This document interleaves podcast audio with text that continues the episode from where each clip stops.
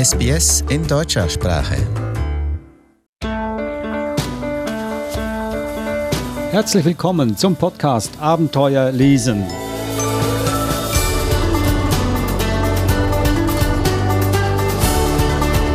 Ich bin Adrian Plitzko und du bist Eva Mura.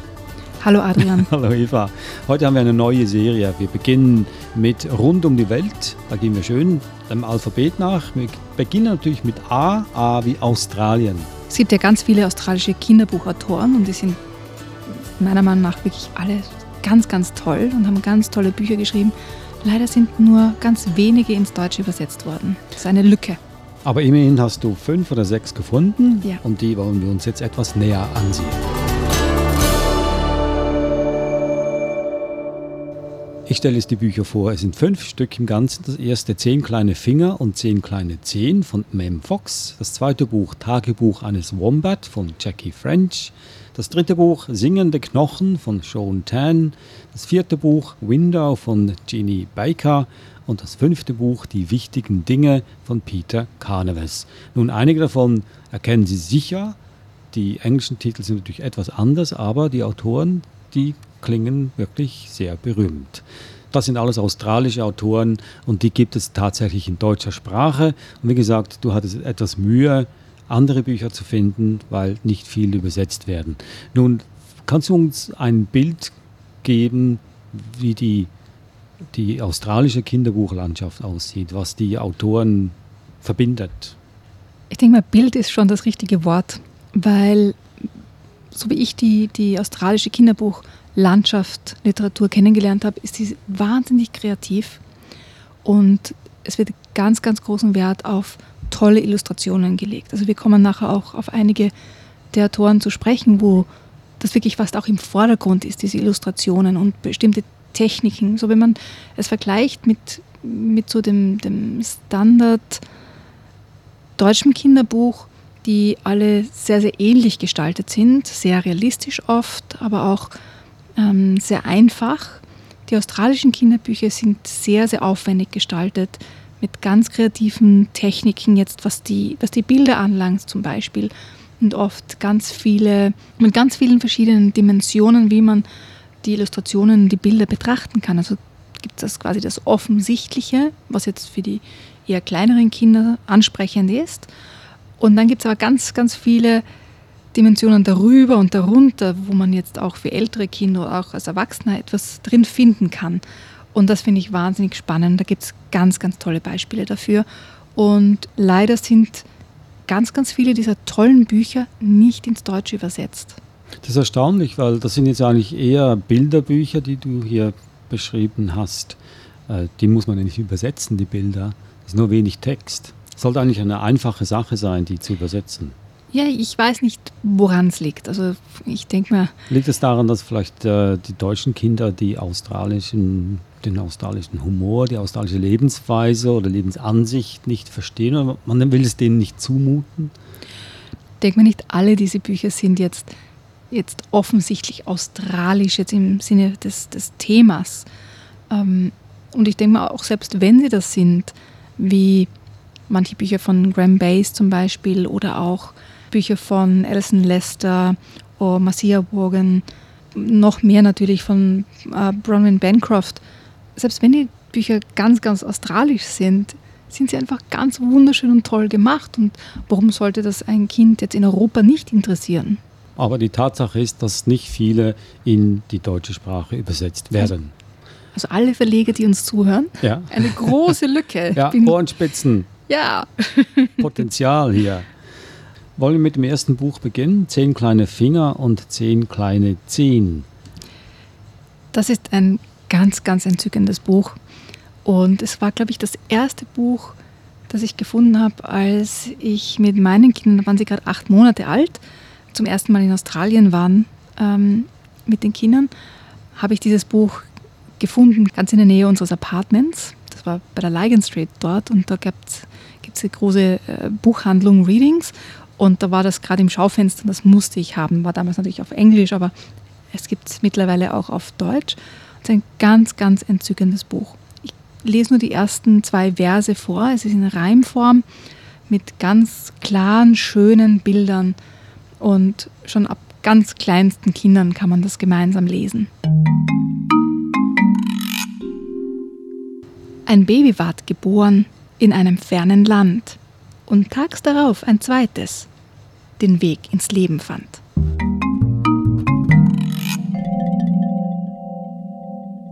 Oft ist ja, dass bei Büchern, die gereimt sind, dass die Übersetzung, sagen wir mal, hinterherhinkt ein bisschen. So wie wir gerade bei, bei den Dr. Seuss Büchern, dass das nicht immer so klappt mit Übersetzen. Aber in diesem Buch, finde ich, sind auch die Reime im Deutschen ganz, ganz wunderschön gelungen und ein ganz empfehlenswertes Buch. Worum geht es dann in diesem Buch? Es geht um ein Baby, das geboren wurde und das hat zehn Finger und zehn Zehen. Und dann wird ein zweites Baby geboren in einem ganz anderen Land mit einer anderen Hautfarbe. Und das hat auch zehn Finger und zehn Zehen. Also ein Bilderbuch für ganz, ganz kleine Kinder, wie du sagst schon, ja. ab acht Monaten. Ja. Sobald sie die Augen öffnen, kann man dieses Buch in die Hand nehmen. Und auch von der Sprache einfach sehr, sehr schön. Zum nächsten Buch, Tagebuch eines Wombat von Jackie French. Zumindest in Australien ein sehr, sehr bekanntes äh, Buch und gibt es auch in ganz unterschiedlichen Versionen, den Weihnachtswombat und den, das Babywombat und so weiter. Und ein, ein richtig klassisches Buch. Und ich lese zwei kurze Stellen vor, weil es ist wie ein Tagebuch geschrieben. Am Montag. Morgens geschlafen. Mittags geschlafen. Abends Gras gefressen, mich gekratzt, nachts Gras gefressen, geschlafen.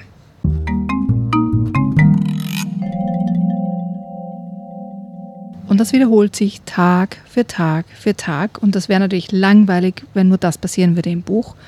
Also lernt der kleine Wombat eine Menschenfamilie kennen und lernt Karotten kennen.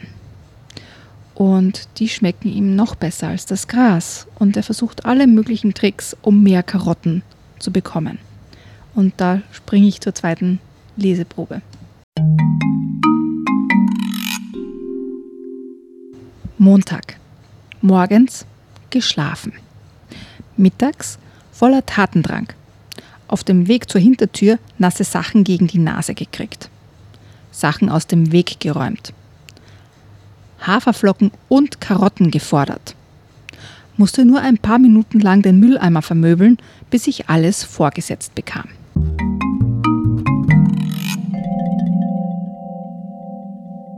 Also auf den Bildern sieht man, er hat die Wäscheleine mit der nassen Wäsche runtergeräumt und hat dann ähm, den Mülleimer völlig ruiniert, bis ihm die Menschen dann endlich seine Karotten und die Haferflocken gegeben haben. Also sein Leben ist wesentlich aufregender geworden.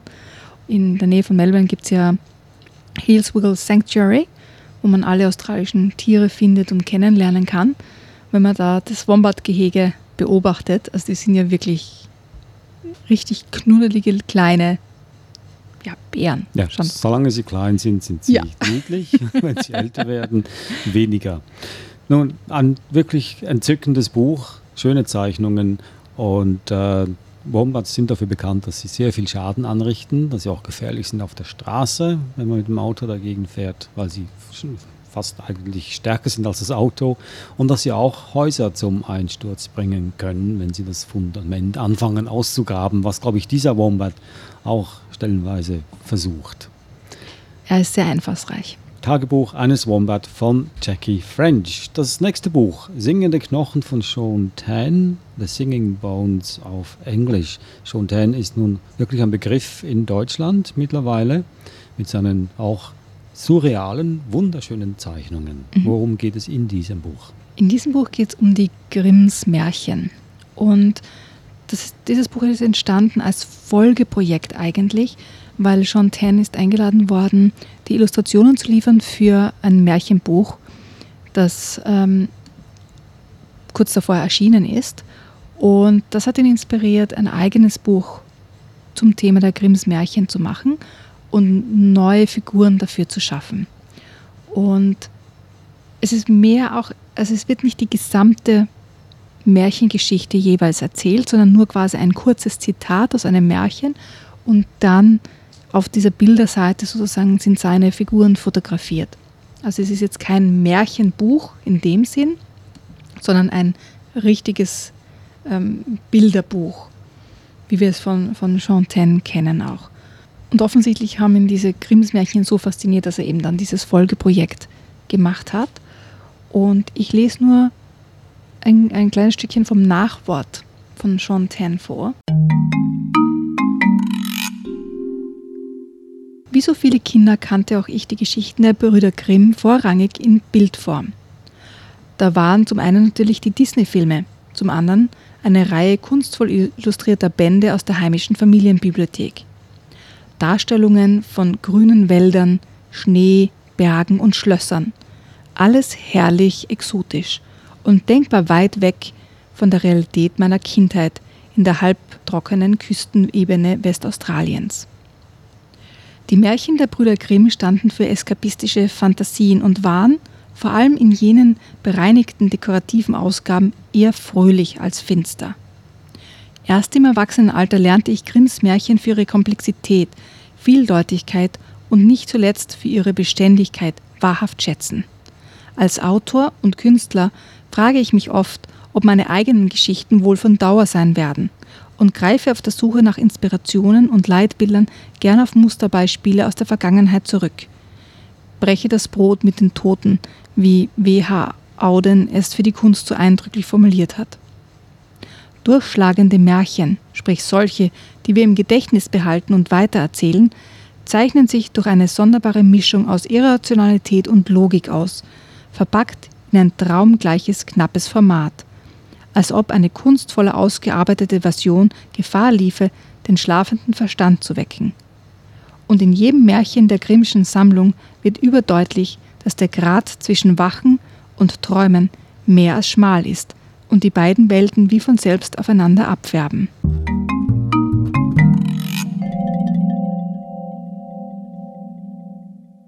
Kein Text für Kinder, eher für Erwachsene, aber dafür die Bilder sicher sehenswert, auch für Kinder. Und ich muss hier noch was festhalten, es sind keine Zeichnungen, sondern es sind Skulpturen, die er geschaffen hat und dementsprechend fotografiert wurden und hier im Buch dann zu sehen sind. Singende Knochen von Sean Tan.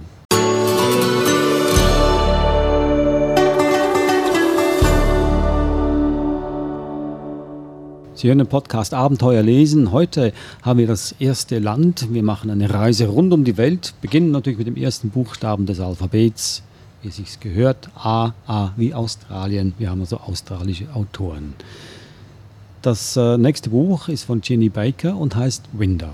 Ginny Baker ist eine ganz faszinierende Künstlerin, die ihre Bücher selbst illustriert und mit ganz eigenen Techniken diese Bilder schafft. Also sie sind mit ganz vielen Schichten aufgebaut, die sie zuerst quasi erschafft und dann fotografiert. Und das merkt man auch an den Bildern. Es gibt so viele Dimensionen in diesen Bildern, dass man das wirklich von kleinem Kind bis Erwachsenenalter sich anschauen kann und immer wieder was Neues entdeckt und etwas Neues darin findet. Und einfach, ich habe diese, diese Technik der Illustration sonst eigentlich kaum irgendwo gesehen. Mit naturalistischen Materialien, aber auch mit Pappe und Pappmaché und das dann zu fotografieren, ist wirklich eine ganz, ganz eigene Art, Bücher zu gestalten. Das Buch Window ist nicht übersetzt worden in dem Sinn, weil es keinen Text hat. Selbst den Titel hat man nicht übersetzt. Nein. Da hat sich niemand die Mühe genommen. Nein. Ähm, also wie das, der, der Titel schon sagt, es geht um ein Fenster.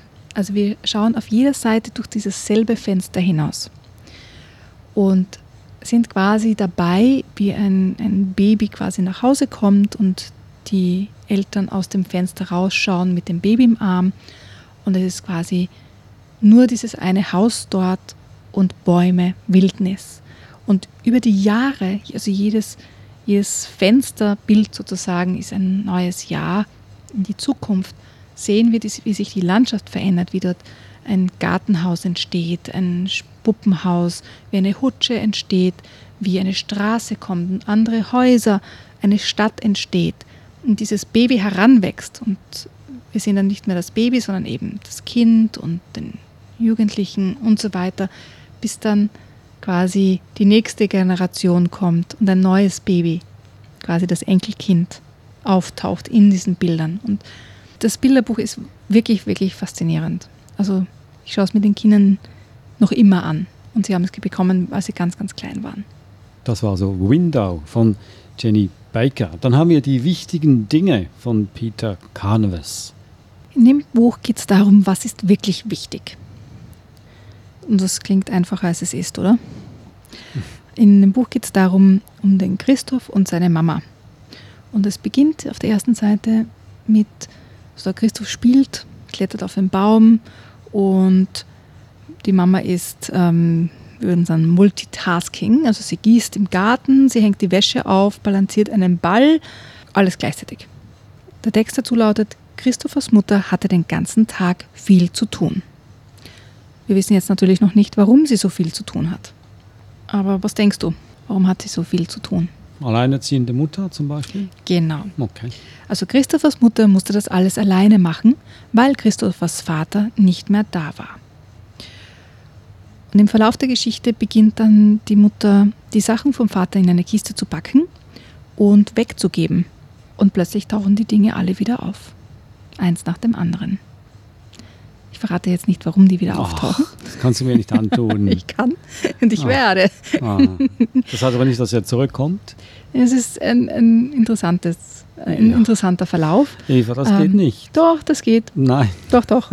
Aber ich denke, es ist einfach liebevoll gezeichnet und ähm, greift diese, dieses Thema der, der alleinerziehenden Eltern einfach von einer anderen Seite auf. Und Ja. soll das Kind das verstehen, warum die Mutter gestresst ist, wenn sie alleinerziehend ist? Ist das äh, richtig so, dass das Kind damit einbezogen wird, Ich, mitverantwortlich gemacht wird? ich denke mal nicht, dass, dass in dem Buch jetzt das Kind mitverantwortlich gemacht wird, sondern einfach seine Beobachtung.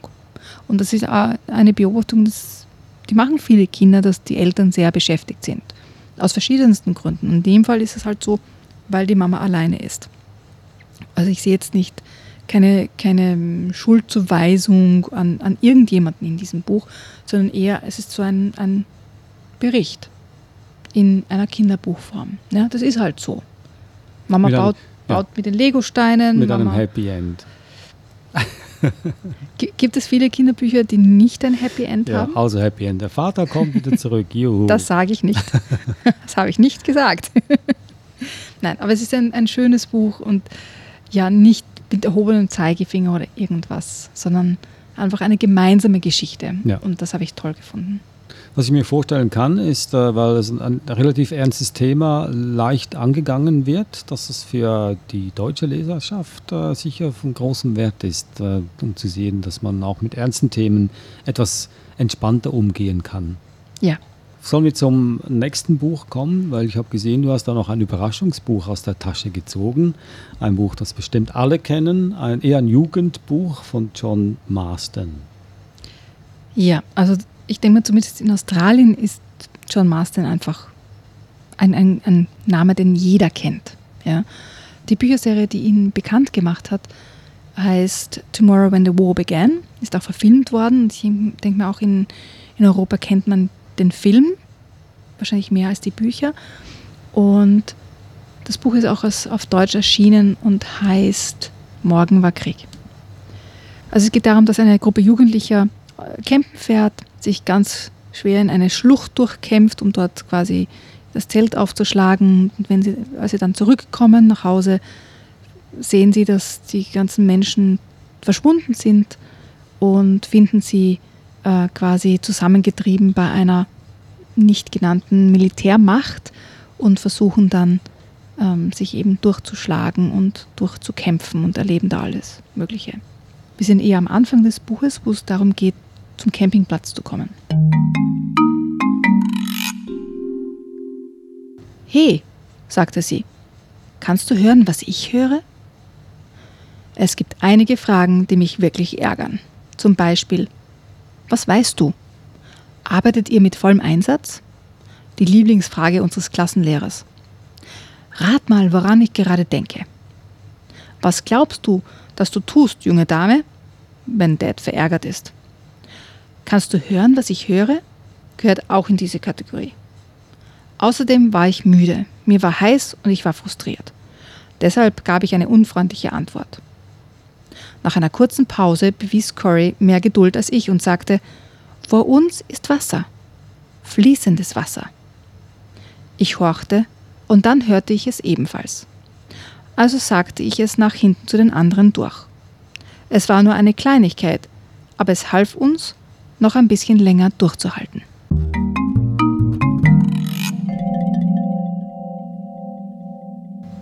Das war ein Ausschnitt aus dem Buch Morgen war Krieg von John Marston. Es gibt auch mehrere andere Bücher vom selben Autor in deutscher Sprache, also ein Autor, der sicher auch schon einen Namen äh, hat in Deutschland. Nun, das waren jetzt sechs Bücher, die wir vorgestellt haben. Eva, ich liste sie nochmal schnell auf. Wie gesagt, John Marston, Morgen war Krieg, im Carlsen Verlag erschienen. Dann hatten wir die wichtigen Dinge von Peter Carneves, im Karl Auer Verlag erschienen. Dann hatten wir Window von Ginny Baker bei Walker Books und wir hatten Singende Knochen von Sean Tan im Carlsen Verlag erschienen. Tagebuch eines Wombat von Jackie French im Belz Gerstenberg Verlag und schließlich Zehn kleine Finger und Zehn kleine Zehn von Mem Fox im Aladdin Verlag erschienen. Alles sehr berühmte Namen in Australien, mittlerweile auch in Deutschland, aber wie gesagt, es gibt noch hunderte andere australische Autoren, die sehr, sehr lesenswert sind, die hoffentlich eines Tages auch in die deutsche Sprache übersetzt werden. Eva, das nächste Mal haben wir wieder eine Mama-Bloggerin und zwar Frieda Friedlich von friedafriedlich.de. Bis dann sehen wir uns wieder irgendwo auf einer Plattform. Ich bin Adrian Plitzko. Danke, Eva Mura und tschüss. Servus, Adrian.